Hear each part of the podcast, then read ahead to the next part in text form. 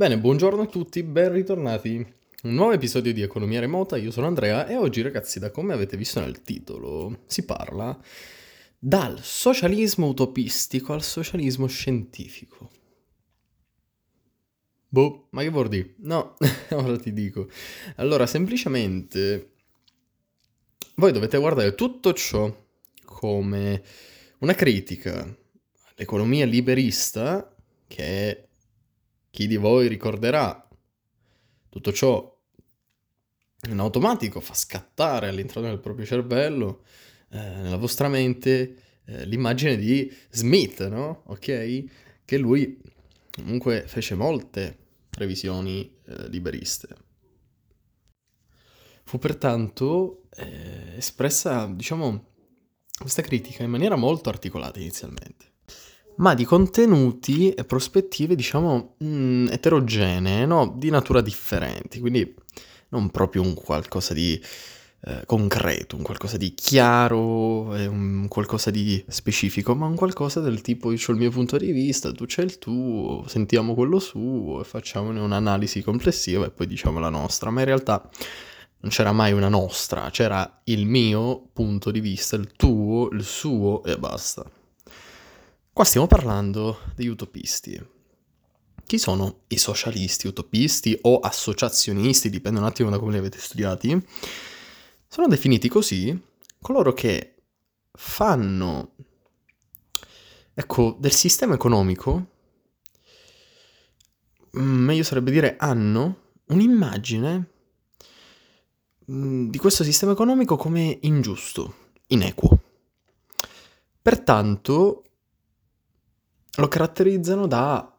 Eh, cioè, lo caratterizzano, semplicemente ritengono eh, più opportuno dare voce alla propria strutturazione sociale da mettere in atto e quindi ognuno dice la sua, no? Ognuno di questi utopisti nel, nei loro scritti eh, ecco, trascriveva quello che per lui, ovviamente a scelta loro, per loro dovevano essere, mh, mm, ecco, potevano essere dei consigli per il miglioramento sociale collettivo. Eh, ovviamente il riferimento a chi? Ai, tra tante virgolette, politici della situazione, agli enti. In questo caso, dal punto di vista economico, non stiamo facendo altro che parlando con la borghesia nascente, no? quindi i capitalisti. Ovviamente non sempre i capitalisti ascoltavano, anche perché è molto più facile guardare il proprio punto di vista personale, eh, dirsi io voglio diventare ricco e pertanto lo farò senza ascoltare ehm, codeste frasi, destra e sinistra, mi faccio il mio e l'egoismo vive un'altra volta. Però in questi scritti di questi utopisti, no, che sto comunque raccontando molto in generale, si avvertiva sempre questo mm, ghirbizzo, no? questa voglia di ribellione a, alle iniquità, alle iniquità che erano manifeste nella loro epoca. Vi ricordo che noi parlavamo l'ultima volta che all'interno dell'economia marziana le cronache ecco, di, di, quei tempi parlavano molto spesso delle disuguaglianze, pertanto è ovvio che nasca ecco, qualche eh, critica al fatto che non ci si faccia nulla, che eh, l'aiuto eh, sociale non, dai più ricchi non venga intrapreso come via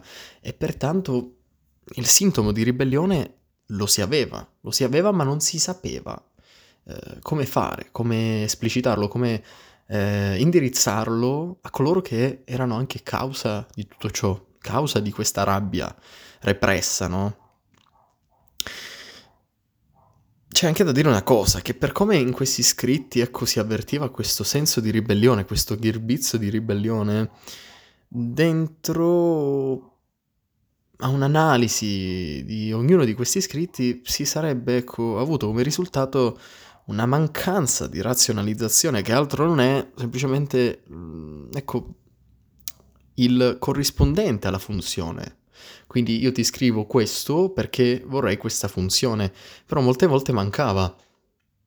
Molte volte mancava o non era chiara, quindi era presente ma non chiara. Come faccio a traslare eh, ciò che dici in realtà se non capisco ciò che dici. Non si può, c'è un'interferenza, c'è un problema. Pertanto queste ribellioni, vabbè, mh, mm, col tempo diventarono a volte anche più estremiste, ricordando addirittura le concezioni eh, di anarchia, le concezioni anarchiche, che appunto, per chi non sapesse cosa vuol dire, semplicemente una dottrina sociale basata sull'eguaglianza e sulla negazione di ogni autorità. Quindi tu sei re, io ti odio perché tu non porti eguaglianza, sei motivo di disuguaglianza, pertanto sei ostile alla mia dottrina e ti odio. Questa è un po' la concezione, ecco. Quasi sempre però, ecco, questi ideali utopisti si perdono appunto in utopie, semplicemente perché sono ideali, sono ideali e pertanto quanto possano essere scritti da uh, mani filosofiche con ecco, esperienza di decenni, quando un qualcosa è irrealizzabile è irrealizzabile, appunto perché ci sono troppo, troppi punti da concatenare l'uno con l'altro e magari si fa troppa fatica e se questo ideale poi non è appoggiato da una grande maggioranza, ha maggior ragione, ecco. Lo spirito con cui, ecco, si affrontavano tutte queste tematiche inerenti all'economia, al sociale, al collettivo, alla politica, erano spinte o comunque appoggiate per renderle in qualche modo realizzabili da testimonianze, da esempi, da desideri di dimostrare al mondo la verità celata, ok? Il fatto di ammettere, di far ammettere a queste persone che erano l'opposto dei bassi fondi, la nobiliarità, tutto ciò che poteva riguardare la classe ricca, ehm, facevano in modo questi ecco, socialisti da, di renderli eh, coscienti di ciò che stavano creando come contro e non soltanto pro, cosa che abbiamo visto nel, ehm, nell'appunto espansione industriale, no? Che comunque c'è stato chiaro un po' con lo schemino che vi ho fatto mentalmente. Ecco, tra questi autori i più celebri sono esattamente tre, ma sarebbero molto, molto, molto di più. Però ovviamente mh, mm, già vi ho spiegato all'inizio, no? Se un qualcosa è eh, continuamente eh, esplicitato semplicemente per dire una riflessione personale, non riguardo di proprio tutti, beh allora non viene proprio ascoltato, anzi sembra quasi ripetitivo, anche se gli autori potrebbero essere differenti. Bene, uno dei tre è Saint-Simon, il conte di Saint-Simon. Questo cantore, questo autore propone, o almeno sarebbe meglio dire ripropone, le differenze fra terzo stato e stati privilegiati che, traslato o comunque tradotto in versione rinnovata, sarebbe semplicemente lo scontro tra lavoratori e oziosi. Secondo voi gli oziosi chi sarebbero? Anche qui ricade un attimo mh, mm, la concezione di Parini. Eh, non so se mm, vi viene in mente in questo momento, ma Parini fu un ecco, poeta, sempre del Settecento, il quale raffigurò i nobili come gente pigra, oziosa, che guardava il suo, ok?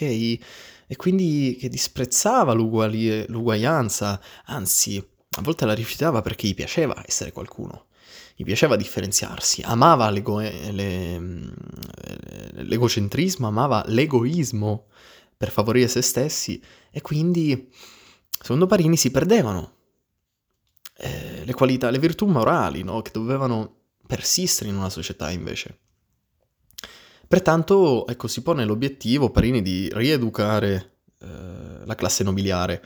Ovviamente obiettivo molto, ecco, difficile, difficile, complicato, ehm, anche se arguto, perché se tu, ecco, eh, riesci a educare la classe nobiliare, in automatico la società vive eh, un periodo, speriamo il più lungo possibile, di felicità, di tranquillità, di Ehm, non più sofferenza o sfruttamento, ma semplicemente giustizia. Ecco.